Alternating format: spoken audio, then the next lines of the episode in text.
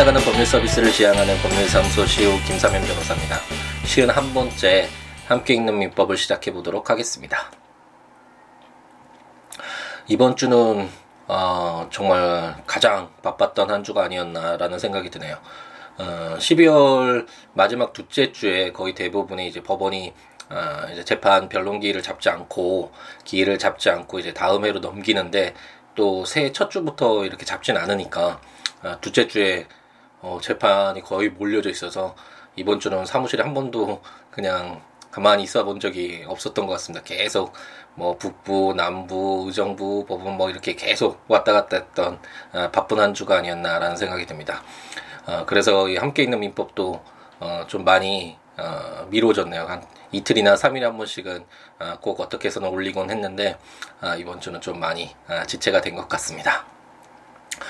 아, 또 이번 주에 또 큰 사건이 하나 터졌죠. 예전 뭐 작년에 아, 그렇게 아이들과 관련된 큰 아픔을 겪었었는데 아, 또다시 인천 어린이집 그 사건으로 인해서 아, 많은 부모님들, 뭐 부모님뿐만 아니라 모든 국민들이 다 정말 분노하고 예, 경악에 예, 찰 수밖에 없는 그런 사건이 발생했는데요. 아, 정말 그 동영상을 보면서 저는 그 아이가 정말 어른에게도 그렇게 폭력을 했, 행사했어도 안 되는 정말 생명이 위협될 정도의 그런 정말 폭행이 가해진 그 모습도 너무나 아, 처참하고 마음이 아팠지만 그 이후에 그 폭력을 당하고 그렇게 큰 어, 상처를 입은 아이가 쓰러져 있다가 바로 일어나서 그 음식물을 치우고 그리고 함께 했던 그 어, 아이들은 친구들은 아무런 그런 정말 내색도 하지 못한 상태에서 다 무릎 꿇고 그냥 공포에 질린 채 바라만 보고 있는 그 모습이 오히려 아, 정말 마음이 많이 아팠습니다. 아, 아이들이라면 사실 울고 떼쓰고 소리 지르고 뭐뭐그 다른 데 가서 이제 도움도 청하고 어, 잃, 잃는다 그러죠. 이러기도 하고 이런 행동을 하는 것이 당연 자연스러운 건데 그동안 정말 어떻게 아이들에 대한 교육이 되어 왔으면 아, 그렇게 정말 부당한 것에 순응하는 것이 자연스럽게 수, 순응하는 그런 태도를 취하게 됐는지 아, 정말 그 점이 정말 분노가 예, 치밀게 만들었던 것 같고요. 특히 이제 유치원에 이제 보내고 있는 어, 아버지의 입장으로서는 더욱더 아, 정말 많이 마음이 아팠던 것 같습니다. 그 아이들 네, 그러니까 아이들에 대한 그 교육이나 진짜 어른들이 대하는 태도는 정말 조심스럽고 더욱더 엄격하게 해야 되지 않을까라는 생각이 듭니다. 뭐, 뭐 법률적으로 보면 손해배상 뭐 폭, 만약 폭행을 해서 상해를 입혀서 어, 손해배상 청구를 한다고 했을 때 어른들의 경우에는 뭐 일실이 이기니 뭐 그, 그 치료비니 어, 장례 치료비니 뭐 이런 식으로 어, 이제 손해배상액을 정하는 그런 기준들이 있는데 아이들의 경우에는 사실 의료로 뭐 이렇게 진단을 받더라도 아이들이 정신적으로 입었을 그 상처 그리고 향후 그 아이가 자라나는 데 있어서 어떤 악 영향을 미칠지 그래서 그 아이의 삶이 어떻게 바뀌게 될지 이런 정말 정말 중요한 부분은 아, 기록지에 나타나지가 않잖아요. 그런 부분이 손해배상액에 산정이 되지도 않고 아, 그렇기 때문에 물론 선생님들 대부분의 선생님들이 노력하시고 또 유치원 어, 어린이집 어, 선생님들이 많이 어, 열악하고 힘든 환경에서 일하신다는 거 너무 잘 알고 있는데 어, 그리고 극히 소수의 분들이 어, 이런 어떤 정말 끔찍한 어, 일을 음, 뭐, 뭐 의도적으로 하지는 않았으리라고 믿지만 어쨌든 음, 그런 어, 상황이 발생하지만 어쨌든 음, 선생님들은 아이와 관련된 선생님들은 더욱더 정말 조심스럽고 그 아이가 자라나는 데 있어서 어, 좋은 영향을 줄 수 있도록 어, 정말 다듬어주고 지켜주고 보호해주는 어, 그런 역할이 돼야 되지 않을까라는 생각이 들고 부탁드리는 입장으로 한 아이의 아버지로서 그리고 우리 함께 살아가고 있는 우리 예, 동 구성원들 사회 구성원들의 우리들의 아이잖아요. 우리 아이들이니까 좀 더 많이 어, 보살핌이 어, 필요하지 않나 물론 제도적으로도 필요하지만 어, 정말 직접적으로 담당하고 계신 분들도 만약 이 팟캐스트를 듣는 분이라면 그래 주셨으면 좋겠다라는 부탁을 음, 드립니다.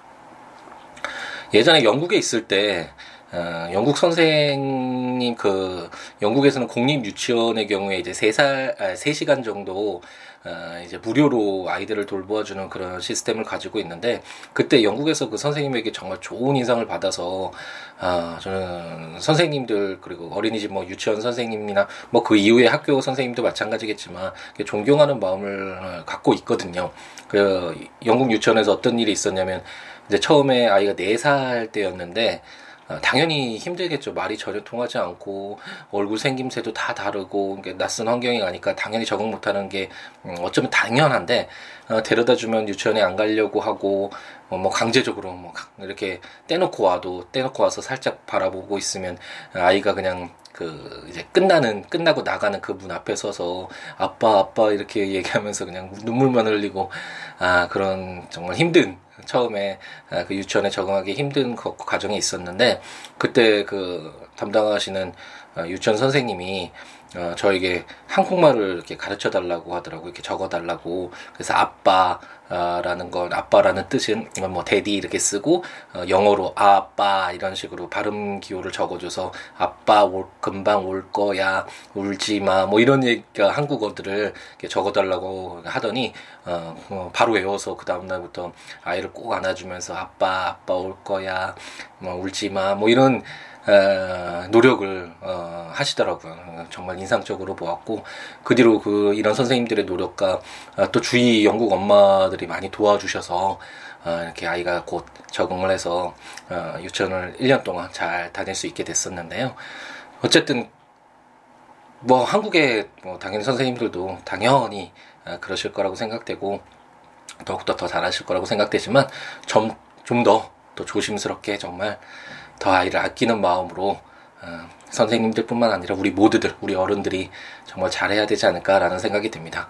이렇게 상처를 받고 자라나면 그 아이들은 정말 이렇게 부당한 것에 계속 순응해야 되는 것으로 정말 소리도 못 내고 잘못된 것을 바로 잡으려는 그런 목소리도 못 내고 어, 강한 거에서에는 항상 어, 굴복하고 순응해야 되고 순종해야 된다라는 식으로 어, 그렇게 사회 분위기가 또 만들어질 수도 있잖아요. 이렇게 상처를 계속 받으면서 자라는 아이들이 어, 떤 사회 주체가 됐을 때 이제 제발 그러지 말고 당당하게 잘못된 것은 잘못될 수 있다라고 이야기하고 어, 어떤 사회 주체로서 어, 당당하게 어, 이야기할 수 있도록 아이들이 건강하게 바르게 밝게 자라날 수 있도록 했으면 좋겠다라는 어, 생각을 가져봅니다.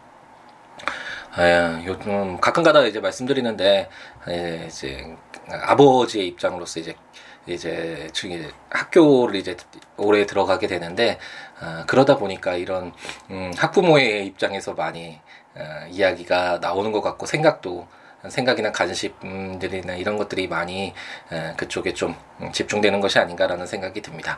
예, 또 말이 좀 길어지긴 했는데 음, 예, 정말 이런 사고 다시 안, 어, 발생하지 않았으면 좋겠습니다. 그러면 이제 저희 함께 있는 민법으로 들어올 텐데요.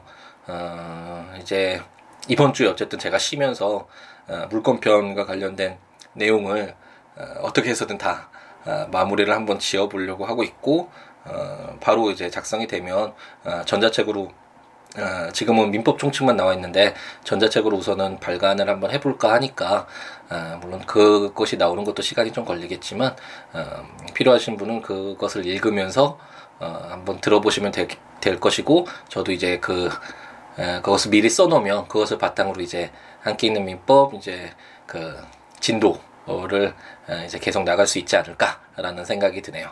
오늘은 우선 블로그에 에, 올려져 있는 아, 세 개의 조문을 읽어보는 시간을 갖도록 하, 어, 하겠습니다. 저희가 지금 어디쯤에 와 있냐면 어, 이제 민법이라는 그 방대한 어, 그 어, 법률 중에 이제 물건이라는 어, 민법 총칙 부분을 그러니까 민법에서 공통적으로 적용되는 일반적으로 적용되는 내용들을 담고 있는 민법 총칙을 이제 거쳐서 두 번째 단계인 물건 편을 읽고 있죠. 물건이라는 건 물건에 대한 권리죠. 쉽게 얘기하면 채권과 이제 구별해서 여러 차례 설명을 드렸으니까 이제 어느 정도는 그림이 그려지실 것 같은데 어, 이제 물건을 시작했고 어, 이제 물건에 대한 총칙 부분 또 물건에 공통적으로 적용되는 부분을 읽은 다음에 첫 번째 기본적인 물건으로서 점유권을 어, 읽어보았었고요. 두 번째로 이제 어, 가장 어, 완전한 가장 강력한 물건이라고 할 수 있는 소유권과 관련된 내용들을 읽고 있습니다. 그리고 소유권과 관련돼서 어, 이제 어떤 소유권을 어떻게 취득하느냐, 뭐, 공동 소유일 때 어떻게 하느냐, 이런 내용들은 이제 나중에 보게 되고, 첫 번째로는, 아, 이제 소유권의 어떤 제한되는 모습들을 좀 담고 있는데, 어, 그, 그, 어, 그 어떤 제한의 가장 대표적인 것으로서, 이제 상린 관계, 어, 특히 토지의 경우에 많이 어, 이런 일이 발생하겠지만 만약 이웃이라고 할 수 있죠.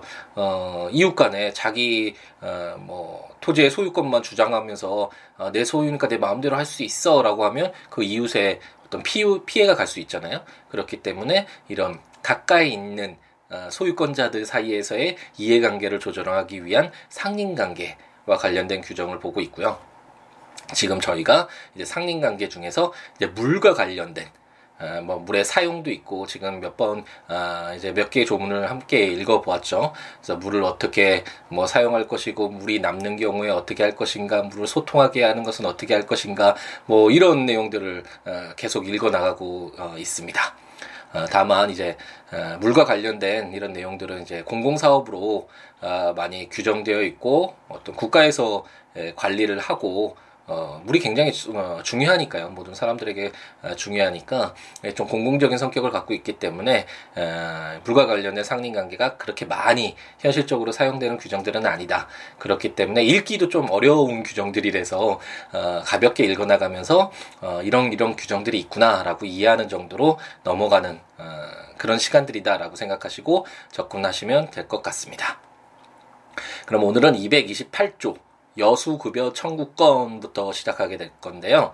어, 한번 읽어보면 토지 소유자는 과다한 비용이나 노력을 요하지 아니하고는 가용이나 토지 이용에 필요한 물을 얻기 곤란한 때에는 이웃 토지 소유자에게 보상하고 여수의 급여를 청구할 수 있다라는 어, 규정입니다. 이 228조는 어, 제가 뭐 특별히 설명드리지 않아도 어, 이해가 되실 수 있는 어, 내용인 것 같아요. 물론 여수가 뭐냐, 어, 그리고 가용이 뭐냐, 뭐 이런 어, 단어가 한두 개가 어려운 게 있는데 여수는 어, 남는 물이라고 생각하면 되겠죠. 어, 이제 어, 그리고 가용이라는 건 이제 집에서 쓴다. 음, 집가자랑 쓸용자를 써서 그 내용이라고 생각하시면 되겠는데 어, 따라서 뭐 갑돌이가 어, 자신이 소유한 토지에서 어, 집에서 쓰거나 토지 이용에 필요한 물을 얻기가 곤란하고 만약 이웃 토지 소유자는 을돌이 토지에 남는 물이 있다면 어, 당연히 이에 대해서 보상을 하고 어, 이제 남는 물을 달라. 라고 청구할 수 있다라고 보는 것이 당연히 맞겠죠. 어, 그런 내용을 담고 있는 것이 바로 여수급여 청구권이다.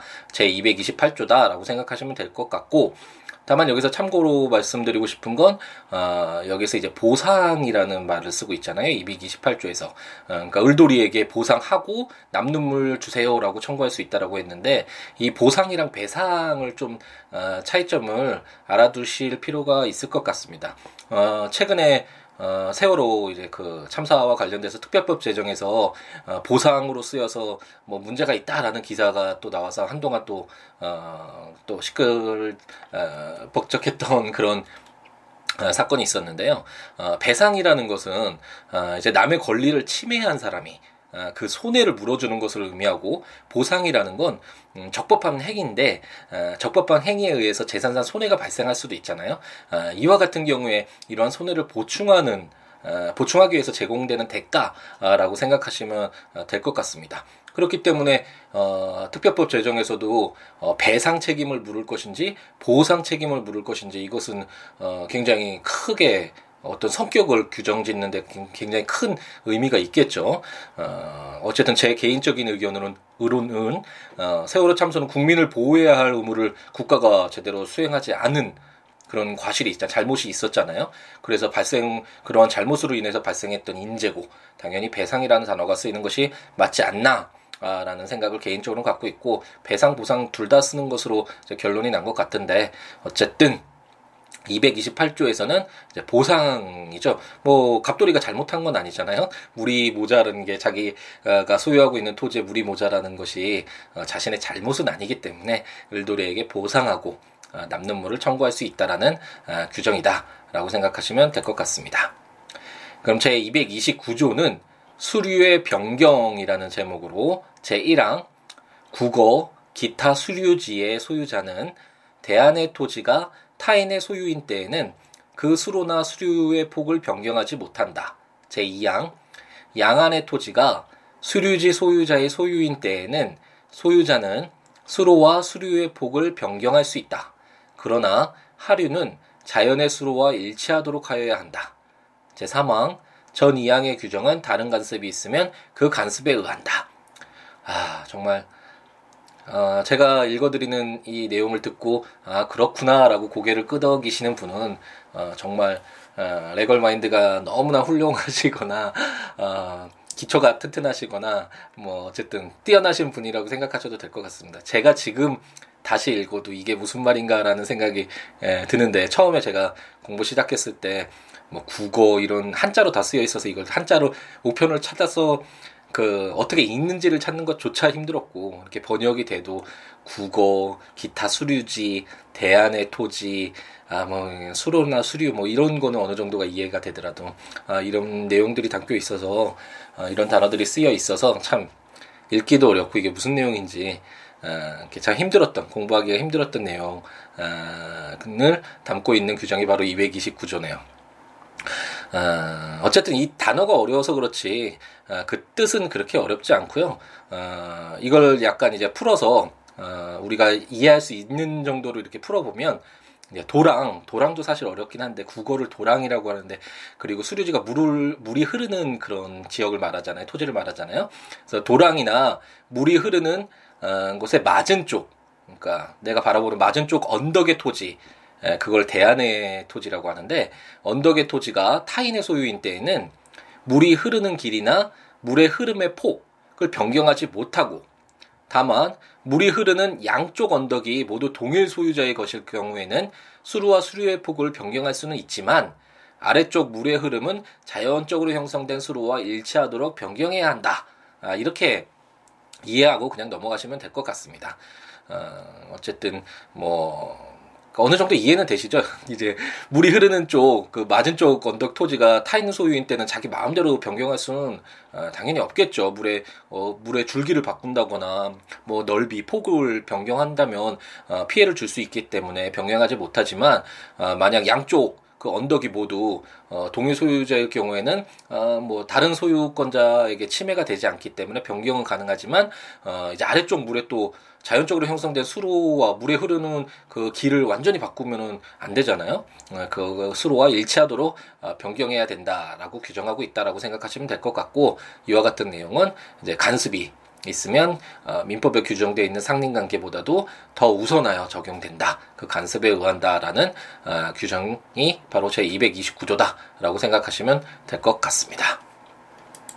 그러면 오늘 이제 볼 마지막 제 230조는 언의 설치 이용권이라는 제목으로 제1항 수류지의 소유자가 언을 설치할 필요가 있는 때에는 그 언을 대안에 접촉하게 할 수 있다. 그러나 이로 인한 손해를 보상하여야 한다. 제2항 대안의 소유자는 수류지의 일부가 자기 소유인 때에는 그 언을 사용할 수 있다.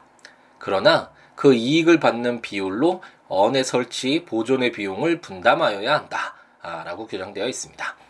어, 230조도 상당히 어렵죠. 근데 언이라고 어, 언을 설치할 필요가 있는 때 이렇게 언이라는 게 뭔지만 알아도 뭐 이 조문 자체가 그렇게 어려운 조문은 아니고요. 이제 뚝이라고 생각하시면 되겠습니다. 뚝 설치하잖아요.